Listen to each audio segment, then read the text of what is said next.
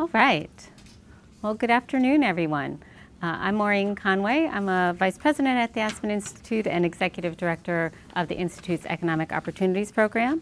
And it is my pleasure to welcome you to today's book talk on The Alternative uh, How to Build a Just Economy by Nick Romeo. Saying it right? Awesome. Um, uh, so, really pleased to see folks here today, and I know we have a, a good online audience as well. Um, this conversation is part of the Economic Opportunities Program ongoing uh, Opportunity in America discussion series, in which we uh, discuss the landscape of economic opportunity, primarily in the United States, although we may venture abroad today, uh, implications for individuals, families, and communities across the country, and ideas for change. Uh, so, thanks to everybody for joining us today. Um, and if this is your first time with us, we do record all of our events and post them on our website. Um, so if you'd like to check any of them out, you can find them at as.pn slash EOP events. Um, and it's I know we have lots of folks joining us online today. Uh, so uh, let me do a quick little review of the technology for them uh, before we begin. Um, so all of our online attendees are muted. We welcome your questions. Please use the Q&A box on your screen. Um, we have a couple colleagues here in the room who will share your questions, so please do um, submit your questions. We like to get as many audience questions as we can. Um, we also encourage folks to, to share their views. Uh, we know lots of folks in our audience do work in this space, so if you have ideas, examples of things that you're working on, or resources to share, please share those in the chat. Um, let's see what else. Uh, we also appreciate uh, feedback. Please take a moment to respond to our quick feedback survey, uh, which will pop up as you leave the session. You can also email us your thoughts at eop.program at aspeninstitute.org. Um, we also encourage you to post about this conversation on your preferred social media platform. Our hashtag all across the social media verse is Talk Opportunity. If you have any technical issues during this webinar, you can put a note in the chat or email us. Again, the address is eop.program at aspeninstitute.org. Um, closed captions are available for the discussion. Please use the CC button at the bottom of the video to activate closed captions. Okay, that ends the technical note. Um, so I'm so thrilled to welcome Nick today to the Aspen Institute to uh, talk about ideas for building a just economy. So, as some of you may know, the mission of the Aspen Institute is to further a more free, more just, and more equitable society.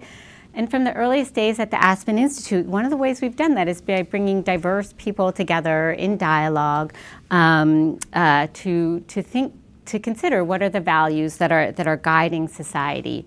Um, and one of one of the, the methods for doing that was to bring people into sort of text-based dialogues and have them think about some of the the texts from Plato and Aristotle and uh, maybe from Martin Luther King and and Jane Jacobs to, uh, to, uh, to, other contemporary authors. So really across across a long span, um, bringing together different uh, different authors and really thinking about sort of some of the philosophical underpinnings that, that guide us. Um, so it's really a pleasure to welcome somebody who starts his book with quotes from uh, Tolstoy and Aristotle to our stage. So you fit right in.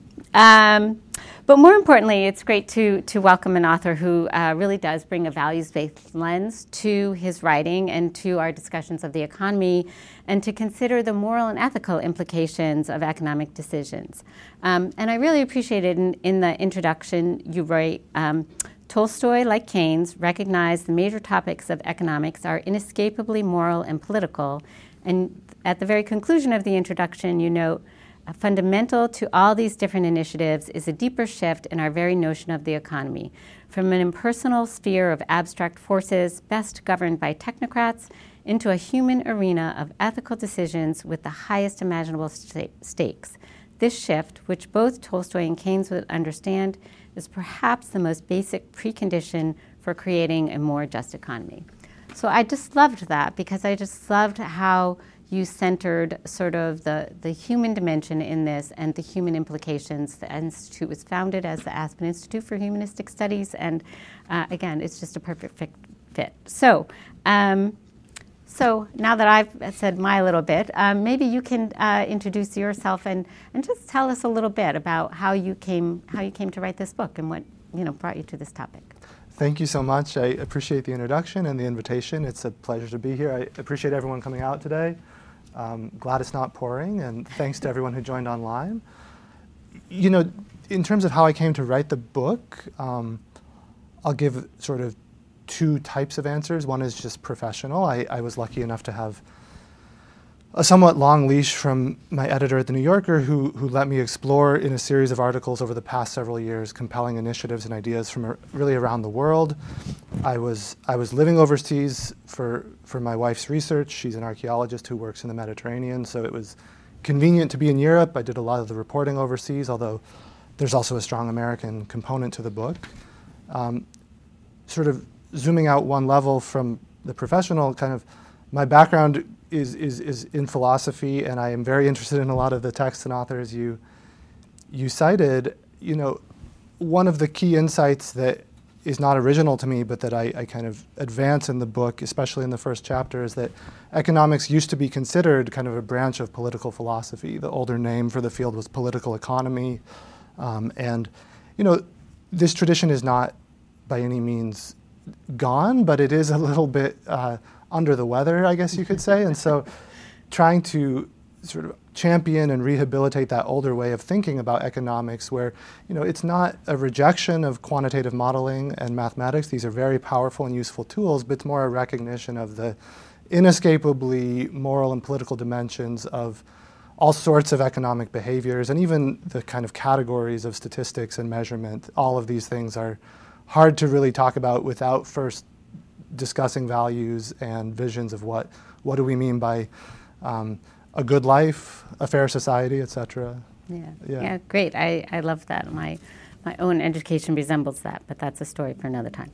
Um, so, uh, would love to, to dig in a little more on this question of sort of economic frameworks that, that guide our understanding of the economy and and the and and you know like challenging this idea of the economy as this sort of separate thing that's that's disconnected from our, our political and moral choices. And um, one of the things you describe is sort of how there's folks trying to trying to change that maybe a little bit in in in how we learn economics and connecting it connecting the pieces a little bit more. So can you describe this like kind of what you were um, thinking about with that with the battle for academia? Like how it what's happening there that, that might be changing? Yeah, absolutely. So the first chapter in the book kind of digs into this ongoing battle for the Econ 101 class and the, the textbook itself. What's at stake in the curriculum? How should it be taught?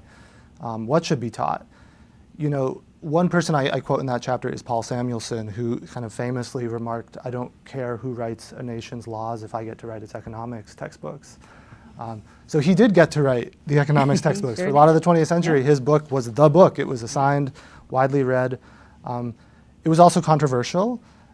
There was a sort of pendulum that swung back and forth. In the 50s, he was accused of communism. Um, there was a campaign to get him off the curriculum at MIT and, and, elsewhere. But, you know, by the 70s, he was sort of seen as part of the status quo, very conservative, just kind of an apologist for, for full-throated capitalism. So you know, I think Samuelson is is onto something when he he makes that remark. It might strike us as a bit sinister, but there's a lot at stake in sort of shaping cultural common sense. You know, I, I try to excavate an even older tradition of appealing to natural laws to justify the economic status quo. So there's this rhetorical maneuver whereby you kind of compare the economy to um, the natural world, and then you can naturalize all sorts of things. So David Ricardo, early political economist in the 19th century, sort of scornfully dismissed any attempts to help people with lower incomes and said this was sort of just as naive as opposing the force of gravitation. I mean, I'm paraphrasing, but he said the results are just as certain as if you opposed gravitation. Even that metaphor, you can trace. I find someone in the early 20th century saying the same thing. Um, and, you know, I'm, I'm, drawing on a lot of historians who, who know this subject much better than I do. But then, you know, move into the 21st century, and, and you still see this in the popular media. You'll see, you know, wealth distribution is inevitably following a sort of decreasing exponential curve. And if you choose this, um, or sorry, if you oppose this, you're opposing the inevitable. So the kind of gravitation, physical law metaphor lurks in the background, and it's just it's a way of kind of presenting as naive and idealistic anyone who would like to see something different. Of course, there's another tradition, and a lot of the first chapter is arguing for people who see economics as a branch of political philosophy. They might not phrase it that way. Mm-hmm. Um, one is like the economist Ha-Joon Chang says, you know, economics is just one long political argument. I also quote Keynes. Um, Keynes famously remarked that the, the master economist sort of has four components. He must be in part mathematician, historian, statesman, and philosopher. So the, the mathematician thing is, is very pronounced in the way economists are educated. I, I, I quote one person who compares the use of math in the subject today to um, masturbation in the monastery, was his metaphor. He asked not to be named, so you won't be able to find his name in the book. Suffice to say, he's a very senior and respected economist. Um, not a particularly heterodox or radical one either, but very frustrated with this sort of abstraction away from both kind of that, the actual empirics of institutions and, and human nature. And I think beyond that, uh, there's a, a, frustration there with a, a, kind of disconnect from a lot of the, the moral and political implications of how economic models get used. So I'll, I'll pause there. Yeah. Yeah. No, I think that that's great. I mean, I think that this issue of sort of the the technical experts is one. I mean, I was thinking when you were talking about some of the um, arguments. Also, there are the religious arguments of the poor will always be with us, and you know, yeah. right, that that kind of thing. So, um, but how do you think we should argue against this kind of sort of like fatalistic argument backed up with numbers? Um, like, do you have any thoughts about that in terms of how we think about data and numbers versus narrative and story to kind of reframe our understanding of of not just what's of um, I guess of economic dynamics, but of our own agency, like to to make change. Do you have any thoughts on that? Yeah, absolutely. Um, you know, there's a quick anecdote in in the book where a student at University College London is in a discussion section, and they are interested in the question of equality and inequality, and so they ask the teaching assistant. Um, you know, what are the data telling us about the ideal Gini coefficient, which is just an index of inequality?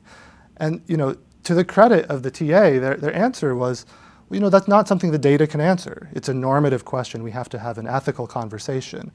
Now, I think some people hear that and that, you know, it, automatically they sort of leap to the other extreme.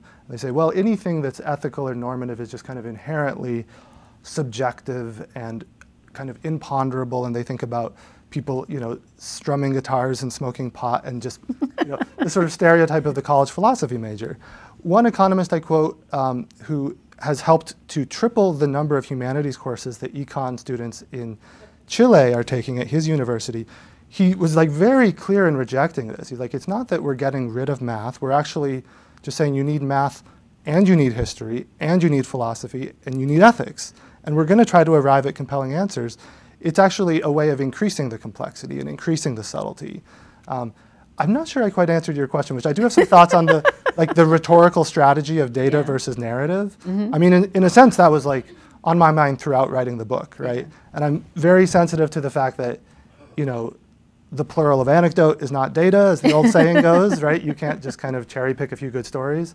Um, at the same time, to sort of push back on that, like anecdotes and stories are processed psychologically very different than data, and it's very easy to drift into a kind of uh, dehumanized mindset if you're only looking at data and you have no sense of what it means to humans who are struggling to pay the rent, et yeah. cetera, et cetera. So a lot of the the book is kind of my attempt to find a balance where both of these things matter. Yeah, great. So that takes us nicely to digging into kind of a particular term that's been banding about a lot, which is sort of the idea of a living wage, right? Which I think is uh, like got a lot of math to it, but also a lot of sort of moral judgment to it. So talk a little bit about how you think about the term and uh, how it's been used and, and what, what your thoughts are on how it could be used. Sure.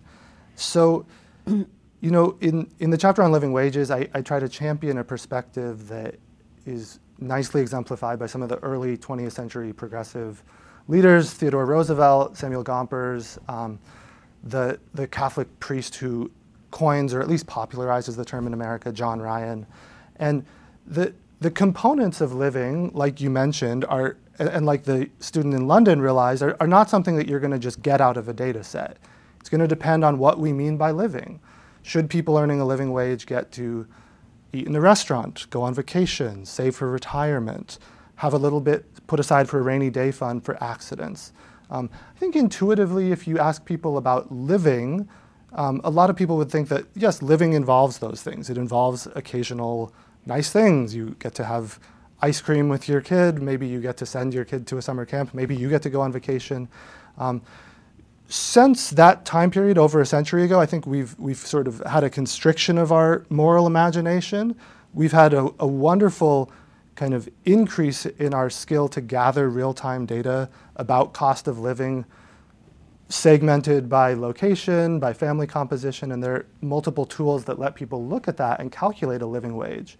But there's a prior question about what we mean by living, and so I kind of argue for the revival of this older conception, a more generous conception um, that encompasses, I think, education, retirement, savings for a rainy day, and more of the kind of leisure activities. So that's going to be a much higher figure, even than what is currently called a living wage, and that figure is much, much higher than what is mostly paid in millions and millions of jobs throughout our economy in every state. So, yeah. Yeah. So I was going to say, because yeah, I do think you you take my friend Amy Glasmeier a little bit to task on her her definition of living. Um, but I think it is. I mean, this is a question, right? As we're trying to think about how we move more people to a, a, a this sort of standard. Um, it's sort of where we're starting and where we're trying to get people to go. The gulf is just enormous. So, um, yeah. So I guess I'm I'm just uh, um, sort of somewhat sympathetic of not uh, of how how living wage has been uh, defined. I guess in in that sense, in terms of like trying to encourage people to start raising wages um, and maybe make it less daunting. But I guess what I what I wanted to ask about that is sort of like because as you note, she has made changes in terms of expanding what it what it means. And sort of how do you think about striking that balance between sort of having the expansive kind of definition that you want versus having something that seems like somebody could make progress towards that so it starts to encourage action? So i'm trying to get this balance between sort of like theory and actually getting somebody to do something yeah, I mean, I, I'm, I'm certainly sensitive to the sort of challenges of getting people to do things. um, I think that's that's a fair point, and you know, part of I guess part of my intervention is a matter of nomenclature. I think if you call something living, and what it really means is like just not quite dying, like barely subsisting, that's misleading. You're not actually enable living in a kind of standard understanding of the term. Amy herself admits this mm-hmm. on, on yep. some of the hidden documentation with if you poke through her website or if you chat with her, she'll she'll say this. And you know, she did recently expand the categories somewhat to include this civic engagement. Mm-hmm. Um, it's just it's still so far from what was kind of a standard plank of, of many progressive leaders a century ago. Um, part of it's a question of framing. You know, if you're if your comparison is to the federal minimum wage, then it can look pretty good. If your comparison is what to what like we mean when we say like someone has a decent living wage, I think it's it's very far away. Um, I, one other thought on this same topic is that you know for folks who actually are paying what you might call like a true living wage, something well above what, what her and other calculators would would generate, it's a little hard for them to distinguish themselves, right? It's, it's the kind of um, the greenwashing challenge where if we have no sort of way to signal who within a category is actually exemplifying the best of that category, then you, you, you're kind of letting a lot of other people free ride and call themselves living wage employers when um, that's sort of debatable at best. Okay. So all right, then we'll just move right on in terms of like this signaling, what are you doing kind of thing, because mm-hmm. the, then you go on to, to, true prices. And this is interesting. I didn't really know a lot about true prices. Um, and I don't know how many folks here are familiar with true prices and the true price movement. So maybe you could just describe that and how that might sort of um, lift up some of these kinds of costs that are hidden in terms of like low wages and things sure. like that in terms of our the goods we buy. Sure, yeah. So I have a chapter in the book on true prices. True pricing is sometimes, you know, assimilated to a broader family of accounting techniques. True cost accounting might be more familiar. Um, it's, it's quite popular in Amsterdam and, and in Europe more broadly. The basic idea, you know, if you think about a product, um, it really could be any product, but grocery store is easy to, to sort of think with. So if you think about something you buy, we could call it an apple, um, maybe the apple's organic, but this gives you no visibility into carbon footprint, right? It could have been flown halfway around the world depending on the season and where you are. Um, okay, so let's say then you have some sort of way to signal carbon footprint. That's good. But then that would still give you no visibility into how the workers are treated. Did they have the right to unionize? Um, did they have bathroom breaks? Were they sexually harassed? Did they earn a living wage? So if you think about all of these kind of patchwork of labels, many of which are heavily influenced by industry lobbying, largely sort of self-policed, self-reported, um, the idea of true pricing is to say, what if all of those things could be indicated through a single number, the true price of a product? So it's this kind of wildly ambitious, um, but also highly econometric goal. Like, Yeah. let's actually use the price mechanism to take what are normally called externalities, the unpriced costs of economic transaction, let's internalize them. Multiple ways you could do that. You could have a consumer facing iteration where people are asked to pay more. There are grocery stores now in Amsterdam where you can do this. Um, you could also have it as a kind of internal auditing tool. Um, one company I write about in the book is Tony's chocolate company. They have used true pricing basically to improve the human rights but also environmental impacts throughout their supply chain. Um, you know, ch- chocolate often involves, if not human slavery, a lot of forced labor. So that's, that's a really valuable initiative. A third way, and maybe the most promising, is that it can shape legislation. So th- you know things like supply chain due diligence laws, where you know these are being considered at a European Union level, such that if you actually find within your supply chain, or someone can show that within your supply chain there are certain human rights violations, you could be materially liable. Um, the broadest, kind of most philosophical framing for that chapter is just when we say externality, what do we mean by that? Um, you know, so I, I'm currently based in Berkeley, California. There's a popular bumper sticker which is something to the effect of, when you throw something away, what do you mean by away? Right? and I think even if you're not from Berkeley, you can kind of appreciate the intuition. When we say external, our- we're really usually talking about humans somewhere far away, maybe humans in the future, maybe the natural world. But is it reasonable and fair to externalize these costs? True pricing kind of proposes a mechanism for internalizing more of those. Yeah. Yeah. Cool. So um, I'm wondering just with that, like, because so the trooper, and you get to this with the with the regulation. So there's, I guess, two things. One, you didn't mention too much about sort of consumer just awareness of these costs, like, and, and what role you think that might play in this, and also for the stores that were trying to like use true prices to sort of you know lift up consumer awareness and and and maybe give them the choice to pay the true cost. Um, like, what was, the, how did that influence consumer behavior? Like, Yeah, that's a really interesting question. And I have some sort of information and data on that in the chapter. Um, there's sort of a few scenarios you can imagine. One is that people are just not willing to pay the higher prices. So if you had a sort of side by side option, people would di- differentially not pay the true price. Um, it doesn't seem like that's necessarily the case. There was a kind of consciousness raising campaign by a German supermarket where they were not actually charging the true prices, they were just showing them side by side. So, you know, they would do this for, for meat, for dairy, um, for vegetables, and, you know, there can be wildly different markups. Like a true price premium can be much, much higher for some things than others. And then they, they sort of collected surveys on willingness to pay versus, like, in what scenario would you be willing to pay the higher price versus in what scenario would you just shift your consumption? Um, either way, this could be helpful, right? I mean, if people pay a higher true price and then you have some kind of targeted remediation mechanism such that, like, the markup for every additional dollar that's charged is going to um, hopefully a very empirically proven climate solution, hopefully to wage augmentation for those workers who actually grew the product, then you know if people pay the higher price, you're generating funds to solve the problems involved in creating the product. Um, but you're also creating an incentive for companies to try to change their practices, right? invest in more efficient transportation. You're motivating farmers to husband resources more carefully, especially water, um, toxic chemicals. Like, if all of these things are just going to make your products enormously more expensive, decrease your market share, most people would change the way they're producing.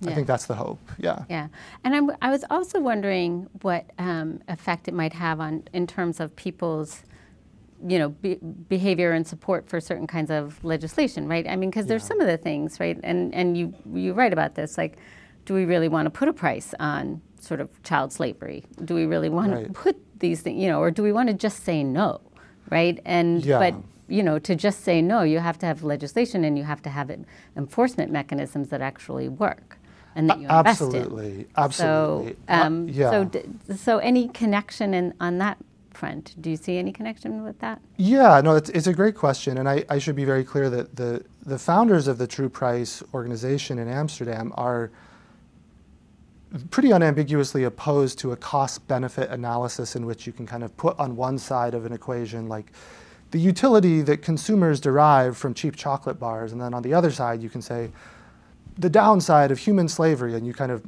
make up numbers on both sides of the equation and somehow say, okay, it's fine, like, no worries, right? We can just continue with, with this. Maybe they cost a little more of the chocolate bars. Like, the human rights framework disallows on principle um, certain violations, namely those that are enshrined in universal conventions and statements of human rights. Mm. That being said, you know, the way to enforce that is legislative, right? It's not through a kind of consumer-facing um, market-friendly solution in which you just hope for the best and rely on nudges and incentives. You need a kind of categorical binding legislation. So I think they'd be fully on board with that claim, as would I. Okay.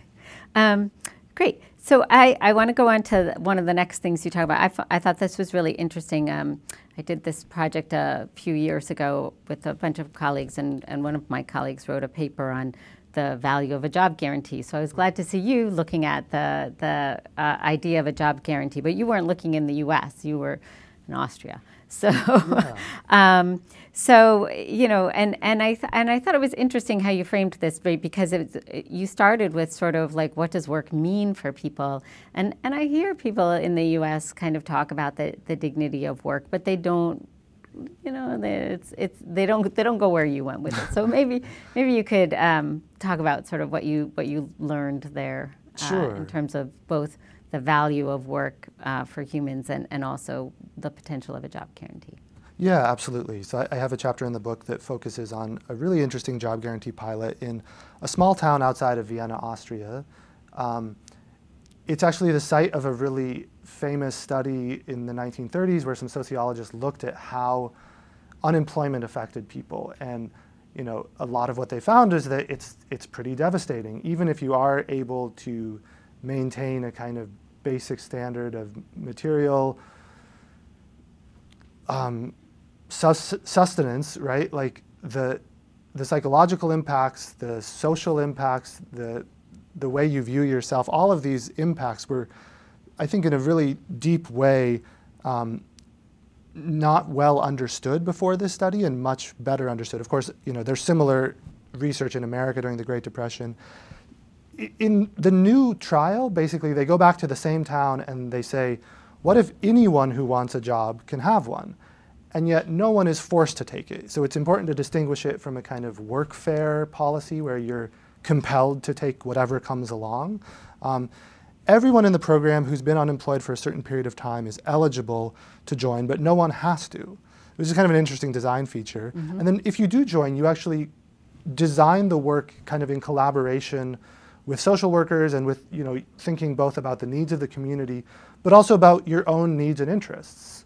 So there's an effort to kind of marry what has to get done in a certain place with what do people want to do and what do they feel like they're good at doing. Mm-hmm. Um, so it was fascinating to spend some time with both the participants in this job guarantee and the economists who are studying it.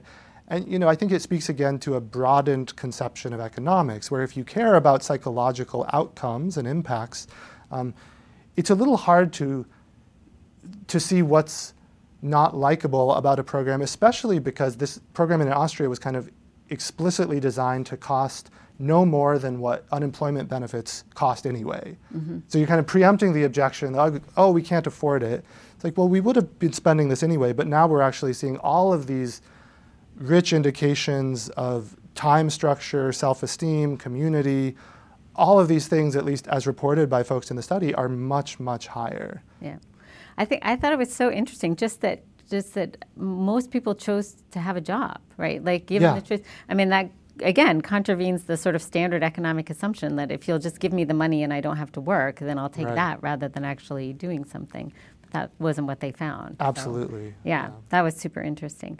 Um, okay, so you have, I'm, I can't go through every chapter here, uh, but you go through um, a lot of different ideas. You talk about um, this uh, effort out in Long Beach to sort of uh, regularize gig work and make that make that that work um, more sort of um, uh, something you can count on, more stable, more and, and pathways to sort of advancement if, if you want them, and sort of as you know, sort of have a gig work platform as a public utility, which is kind of interesting. Um, you look at the issue of public budgeting and public engagement and budgeting, and kind of you know how that that can be an influence. You dig in on ownership, which is something we've thought about here a lot, and look at sort of various kinds of ways people can uh, participate in ownership of companies, ESOPs, co-ops, work, um, uh, uh, employee ownership trusts. Um, you look at perpetual purpose trusts and some of the things that they can do. So there's there's lots of stuff that you cover. There's lots of stuff he covers in this book. So um, so I'm just wondering if you want to share, and I'm going to come to folks for questions. So just you know start getting ready. Um, I'm just wondering if you want to share a couple of stories that were, or a couple of people that were just pr- really meaningful to you and that you know continue to sort of resonate with you and you think about Sure. So, two come right to mind. Um, one with a DC connection. So, there's a cleaning company in this area called Well Paid Maids that I write Oh, about yeah, yeah. in the Living Wage chapter. he lives Um, in Takoma Park anyway sorry yeah. Okay. Great. great. So, so the, the founder of this is is a millennial named Aaron Sayedian, and um, I, I found chatting with him and also with some of some of his staff very, very compelling. I mean, he he sort of started the company almost as an explicit intervention into these living wage debates. So, as a kind of living refutation of the idea that paying living wages renders a business non-competitive. Um, he has year after year growth, huge, huge numbers of people on waiting lists. It's a real success story. Um, and he also promotes internally, so he'll he'll have people starting out cleaning, and then within a few years, maybe making sixty, seventy thousand dollars um, running operations. Um, very, very impressed by his work. One other who actually is an alum of an Aspen program is um, a retiring CEO of a optics firm in upstate New York called Optimax, Rick, Rick Plimpton. You know, so I, I actually start the book with a, a story from Tolstoy called "How Much Land Does a Man Need," which is this kind of beautiful, powerful moral fable about acquisitiveness and morality. So, just chatting with Rick, it was wonderful to kind of hear an echo of this in conversation with him. You know, he was thinking about what to do when he retired. He'd seen offshoring in Rochester take places like companies like Kodak, Kodak overseas. Very much wanted to keep good jobs in Rochester. He has a very generous profit sharing plan with employees. Um, was concerned that if he just sold to the highest, probably private equity bidder, um, who knows what happens in Right. five, ten years, right? So his comment, though, I thought was fascinating. He said something to the effect of, you know, if if I took the highest possible bid, which would probably have been well over 100 million, um, I would have spent my retirement basically just doing money management. You know, whereas if I if I took a more gradual payout, um, he actually ended up transitioning to an ownership trust. Um, you know, he'll still have more than enough money. This kind of this kind of truly internalized sense of well, how much land does a man need? right I mean, we're not talking about land, we're talking about equity shares in a company, but it's like enough is enough. I want to do other things in my retirement. You know? Yeah. So I thought that was a very nice yeah yeah pro, pro-social remark. Yeah. It, yeah, it was. Yeah, you know what? Actually, so so Rick Plimpton is actually was a uh, job quality fellow with us and is somebody we've done we've done a lot of work with. And what's interesting about it too is after he sort of did the whole conversion to an employee ownership trust and you know sort of told his business customers and this kind of thing, it's actually led to greater growth because they have more confidence that Optimax is going to be there and going to be there for the long haul as they're mm. doing their business. So it's it's it's worked out well for the business as well. So mm. one of those nice examples. Um, Great. So I, I have actually, I will say, a list of questions that people submitted ahead of time, which I can refer to. But looking around the room, just checking to see if we have some questions in the room first. Um, so I see a gentleman uh, over here and then in the back. Yeah. Oh, hi. My name is Jay Case, a research engineer, and uh, just curious. Uh, I look forward to reading your book, and uh, I think as a person that has kind of gone through the K through 12 to higher education and additional training in the STEM fields, I've seen how technology uh, took me in a certain path, and now it's kind of now transformed to uh, a tech economy. Um, I did a TED talk about the difference between technology and tech, but I'm just curious about your thoughts about uh, how you think people will show up in in what is the unregulated AI world now. It seems like we have the opportunity to hit a lot of these features of your book, but then there's still uh, some workforce development issues trying to get people excited about wanting to even participate with the emerging technologies. Absolutely. I mean, I think that's that's an important point. And you know, in terms of AI, I guess a lot of people predict sort of widespread unemployment, um, just an acceleration of deindustrialization that we've already seen, more offshoring. Um, you know, I was just at a conference where some economists were arguing that this has been pretty overstated, that AI could create a lot of jobs. I think my, my sense is that the verdict is kind of still out. But to your point on like training and excitement, I mean, I, I absolutely think that's important. And the, I guess the thing that comes closest, sort of from within the book, to addressing that would be something like a federal version of a job guarantee, where you know if you have a set of needs that, for whatever reason, we're not going to turn over to AI. A lot of this has to do with care work, right? For young people, maybe for old people, um, it just doesn't feel the same to like have a machine staring into the eyes of your toddler, right? Um, I think these sorts of care work things that already private markets are not doing a very good job of sort of marshaling the requisite number of humans and treating those humans well enough to, to do this work. I think a federal job guarantee is like a compelling example of how um, it could, it could one, you know, just meet some pretty fundamental needs, but two, it could also put real upward pressure on private sector employers. If I know I have an outside option, making $30 an hour, um, co-designing engaging work, um, then maybe we might see an even more dramatic sort of version of the Great Resignation, where it's like private and sector employers really do have to make the jobs more meaningful and better paid. And this could very quickly get us to something more like a real living wage, I think. Yeah, thank you. Yeah. Oh. I'm Jeffrey Barber from uh, Integrative Strategies Forum, the NGO here. Um, we've been following the plast- the Global Plastics Treaty negotiations, and uh, in that language, the trade unions made sure to bring in this the concept of just transition, which is also there in the Paris agreements, mm. and. Um, since that's a transition, there's this question of transition to what? Mm. And uh, the UN Environment Program has said, oh, transition to a circular economy. Mm-hmm. Whereas um, there's other definitions or, or, other ideas of the of where we're going, which is like a post fossil fuel economy. So there's a lot of conflict there, and I'm wondering uh, how you're thinking about the just economy fits or clashes with any of these uh, of this this uh, kind of discourse that's going on in this this particular policy realm of just transitions. Yeah, thank you for that. Um, you know, there, there are a lot of these terms and labels, and many of them become sort of books and TED Talks, and, and it can be hard to know like what people mean.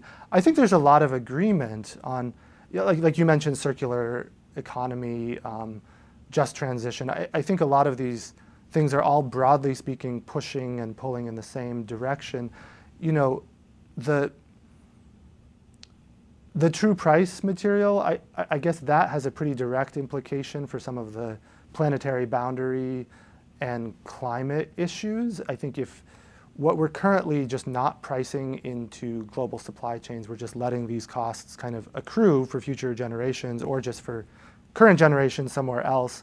And increasingly, even here, right? If those remain unpriced, I think um, that's sort of the opposite of what we want to get to a just transition. Now, true pricing alone is probably not adequate, certainly not without legislation to get us to that transition. And then what, what it looks like beyond that, people like to sort of pit job guarantee versus universal basic income or guaranteed income sometimes as like like rival claimants to the title of ideal post transition safety net.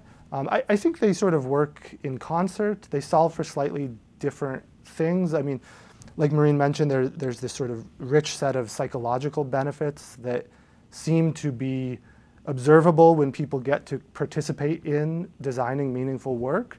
Um, that being said, I mean, there are other people who would argue that that just reflects a kind of previous socialization whereby we're taught to think that everyone needs a job and that kind of with a sufficiently, um, you know, capacious vision of what a good life is, people would actually be fine with a UBI doing exactly what they want all day, every day. I don't kind of have a strong view on that, except that I think both of them are probably worth studying more, and both are important parts of a post-transition economy.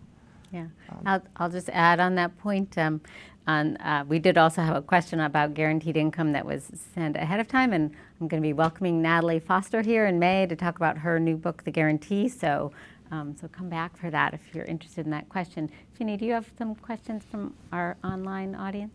Yes, I have a few questions from our online audience. Uh, our first question Does the full price concept take profit into consideration? What's the reasonable profit margin that is acceptable?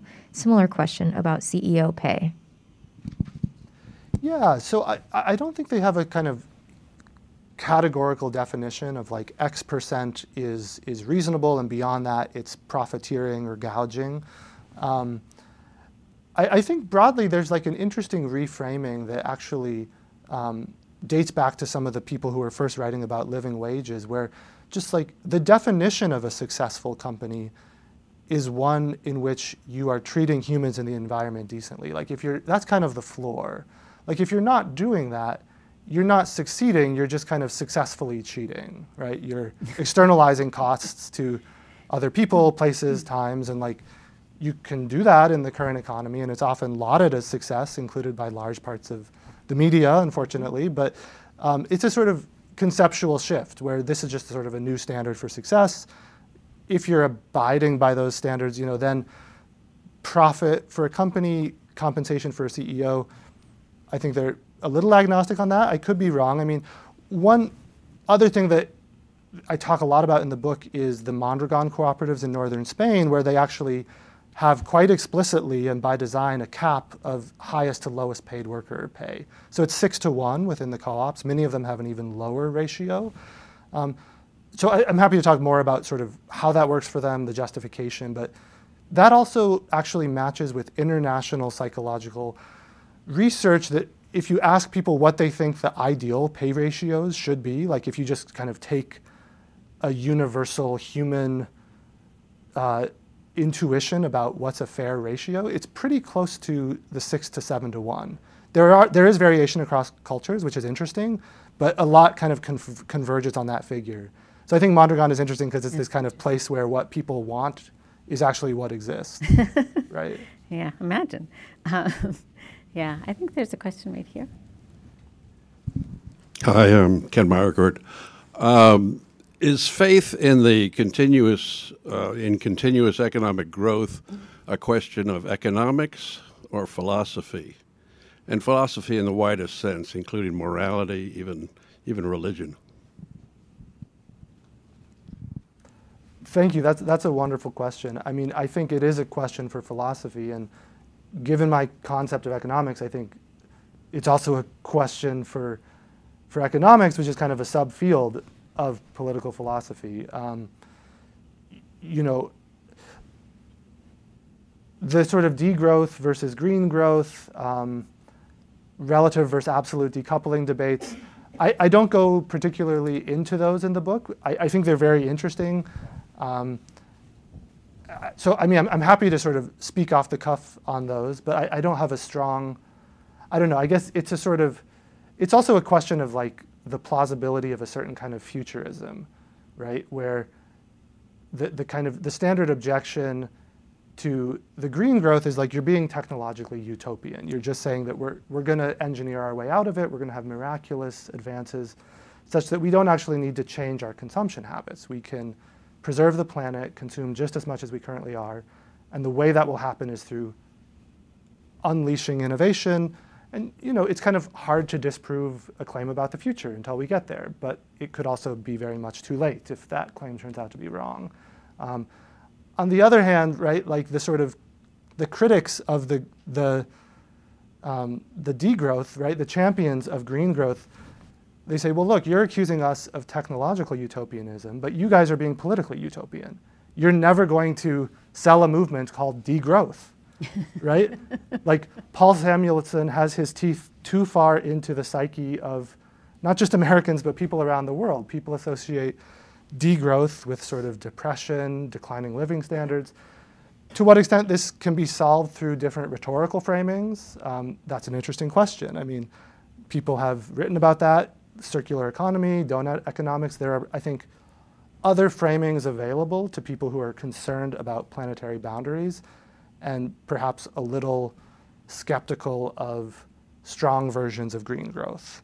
Um, but I, I, don't go too deep into that in the book. So yeah. yeah. I think that's also interesting. And we had a session a few years ago looking at sort of how we measure growth and, you know, what actually counts as contributing to economic growth versus what should count. You know, if you think about, you know, sort of pollution and then cleaning it up, and that both counts as growth, right? Like, you know, sort of problems with that as well as sort of like growth, we always say like it'll lead to rising living standards, and yet the distribution of the gains of growth is so so difficult. Anyway, we had an interesting conversation with Heather Boushey before she was at the Council of Economic Advisors. So, um, mm. so uh, I think that's an interesting question. Um, so, Finney, back to you, and then we'll come over here.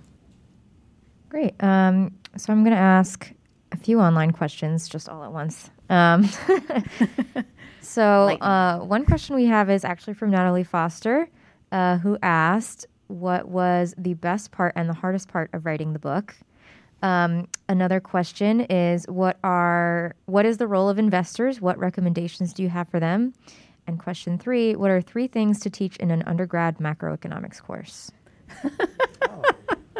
Okay, thanks for, thanks for those questions, Natalie. Um, let's see if I can remember them. So, best and hardest things in reporting the book was the first Writing one. The book, yeah. Um, I'd say the best thing was spending time in the Basque Country of northern Spain with, with the Mondragon folks. Um, naturally beautiful, culturally compelling. Um, highly recommend a visit. uh, the hard, hardest thing, you know, it's it's hard to sort of strike some of these rhetorical balances that we were talking about at the beginning between sort of data and narrative, right? I mean, the goal of the book is to give a lot of people a way in. So you kind of you want to speak to people who have a very quantitative analytical mindset. You also want to speak to people who just have like a very strong and accurate sense that like the economy is really not working and how could it? Mm-hmm. So that was like that was a challenge. I mean, I think okay.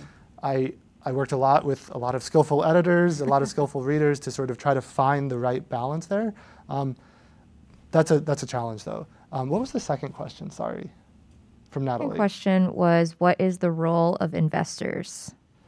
What recommendations do you have for investors? Yeah, so that's actually an entire chapter in the book. It's the, the last chapter of the book. Um, I talk a lot about investment strategies that are trying to decrease wealth inequalities.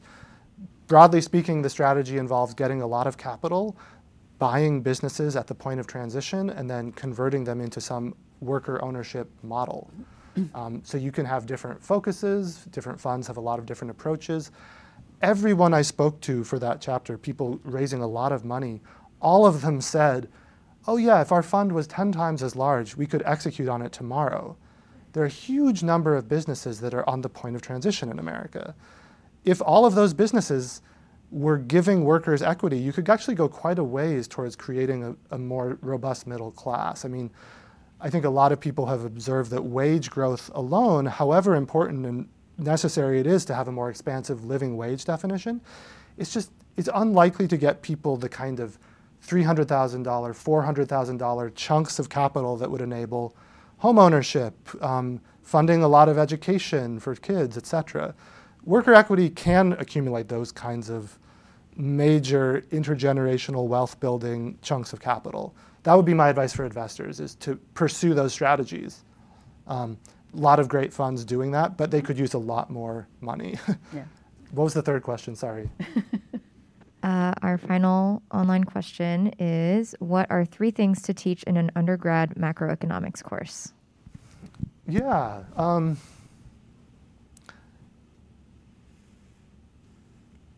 you know, I I think you kind of need four at least, and I, I like that.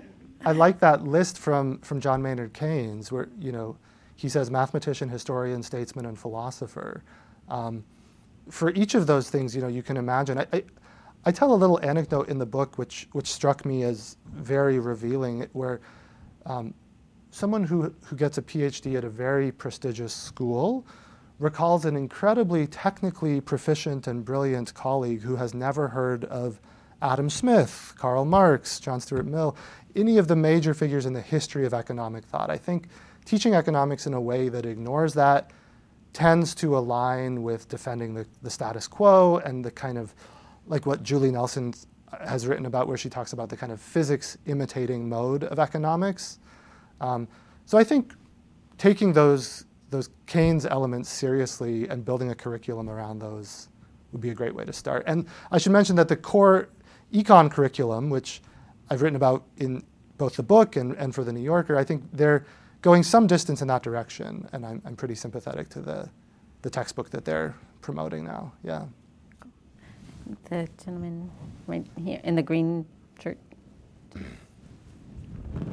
Sure. Thanks so much for, for being with us today. Uh, just a quick question, similar to the investor one, and then policy. Mm-hmm. I'm curious if there's a few examples you could provide on, you know, actionable uh, steps that either businesses can take or folks who don't have access to, you know, large sums of capital. You know, I think a lot of the recommendations I've historically heard have to do with policy, um, or or with you know raising a ton of capital and investing in in you know more sustainable or equitable uh, businesses or funds. What what other things that aren't so massive at scale, like policy or investment funds, do would you provide? Yeah, that's a great question. Um, so for folks who are not kind of pulling the levers of policy or enormous institutional capital, um, for most of us, I think you know, two, two, two models come right to mind. Um, I write about participatory budgeting, this is something that is, is pretty well established in Europe, although there's a lot of variation in how it's executed. But the basic concept is a sort of direct democratic process where citizens have considerable say over how, again, a considerable chunk of the municipal budget is spent every year. Wouldn't have to be municipal, it could be state or even national. Um, I talk about a case study outside of Lisbon in Portugal where, you know, these are pretty major projects, hundreds of thousands of dollars, but anyone can vote on them, right? Like including middle schoolers. They're like the high schoolers can sort of lobby their friends for a skate park. Um, the senior citizens can lobby for like a new senior center. Um, it's it's interesting also because the mayor of this town is is a kind of center right politician, and yet he's found that it's just it's wildly popular. It, can, it keeps him in office. Um, it has better turnout than elective democracies. A sort of participatory democracy is very popular if you let people do it. In America, there are these sort of superficial versions of PB in a lot of places, but they tend to spend very, very small amounts of money in very, very restricted ways. I think sort of leaning on people in your town, mayor, city council, to implement robust PB, um, that's one thing. You know, I think um, as much as I, I, I sort of hate to present this as a complete solution. I do think there is some value in like supporting businesses that pay living wages, like real living wages, supporting businesses that are worker owned, um, supporting you know, businesses that are doing the right thing. I, I don't think the kind of consumer model of reforming capitalism is is sufficient, but I do think it's it's not a bad idea, and it is unfortunately one of the few things that we, all of us, like do make these decisions every day, right? About like what to buy. Um, so I hope that helps a little. Yeah. yeah. Great. Yeah. So last question for you. You know, I mentioned, and, and, and this is kind of a nice segue into it. Um, you know, a lot of folks in, in our audience, they work on these issues. They do lots of things in different communities across the country, whether they're doing workforce development or community development finance or whatever they might be doing. They're, you know, we have lots of doers of, of various types um, who care deeply about these issues of economic justice. So any final words of advice, encouragement, um, for them as as uh, they think about that work. Yeah, absolutely. Um, so, I mean, maybe on the assumption that these are more of the folks making kind of policy and major capital allocation decisions. Some of them. I I guess a, a few things come to mind. You know, on the policy front, I I find the prospect of like a federal job guarantee very compelling. Um, could seem far fetched. Then ago, then again, if you think back even six years, I think a lot of the the major legislative acts of, of the Biden administration would have seemed pretty uh, implausible. Um, and you know, especially with with AI, as one of our other questions mentioned, it's it's it's just a little hard to say. I think a federal job guarantee is one policy thing. Another policy thing that comes to mind would be just updating the minimum wage, the federal minimum wage in America. I mean, I think at a minimum, right, that could the what's sort of now called the living wage could shift to the minimum wage, which would then open up a new space for a real living wage, right? Um, you know, in the UK, it's like a pretty acute like verbal arms race because they call the minimum wage a living wage. So then people wanting to increase it have to say like the real or the true living wage, and then people who say no, no, that doesn't go far enough. It's like the real, real living wage. It, it gets absurd, right? How do you puncture through that? But I think that's a reasonable policy objective. A final thing, which is like a little wonky but very impactful, is both state and federal legislation to make employee ownership more widespread. Employee ownership is a bipartisan issue. The Work Act um, was sponsored by Republican and Democratic lawmakers alike. Um, the California Employee Ownership Act in, in 2022 had a very big tent coalition behind it. So there are a lot of people who can get on board with employee ownership, and it really can lead to substantial capital accumulation. Um, that being said, like the details matter. It's important to get sort of more capital to finance those transitions so that the people on the point of retiring are not necessarily taking a lower than market offer, right? Like if there's more capital that's made available and there's um, some national legislation pending to this effect that would unleash funds from like the SBA, SBIC, um, that seems like a very compelling capital goal. And then I guess the fourth thing, which is um, is is not so much policy as just what to do with money if you have a lot of it. It, it kind of gets back to the investment question from earlier. Every single fund manager I spoke to who has a fund and is going around converting businesses into worker ownership models, all of them need more money. Um, now, there, there are challenges, there are fiduciary sort of obligations that pension fund managers take very seriously. I mean, there are, are challenges, but I, I think making your thesis as, as like a fund manager, the decrease of wealth inequality is, is, is pretty compelling, right? We typically think of like private equities, like those are the people who are increasing wealth inequality. So, I mean, and for that not to be like manipulated is important. I get into all this more in the book, but those are some quick suggestions. Yeah. Great. Well, thank you so much. Really appreciate you being here today. Um, uh, for those of you who know our work, I did not pay him to go on about employee ownership, but we are having our second Employee Ownership Ideas Forum April 9th and 10th. If you're interested in that topic, um, hope you'll be able to join us then.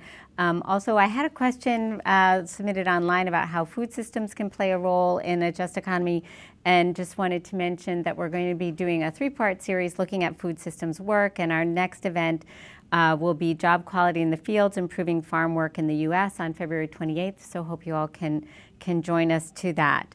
Um, Thank you all so much for your questions and for being here today. I really uh, very much want to thank Nick for joining us. I uh, want to thank my colleagues who do uh, such a fabulous job organizing these events Matt Helmer, Tony Mastria, Nora Heffernan, Amanda Fins, Maya Smith. Francis Almodovar, Bryn Morgan, Maxwell Johnson, Sinian Young, Colleen Cunningham. There's a lot of them working on this. So they deserve a big round of applause. Um, and also thanks to our Aspen Institute AV colleagues and building services teams for helping us. Um, you're sticking around to sign books, so books are for sale. Um, we can also have book signing, so hope you'll join us for that as well. Thank you all so much. Thank you. Thank you.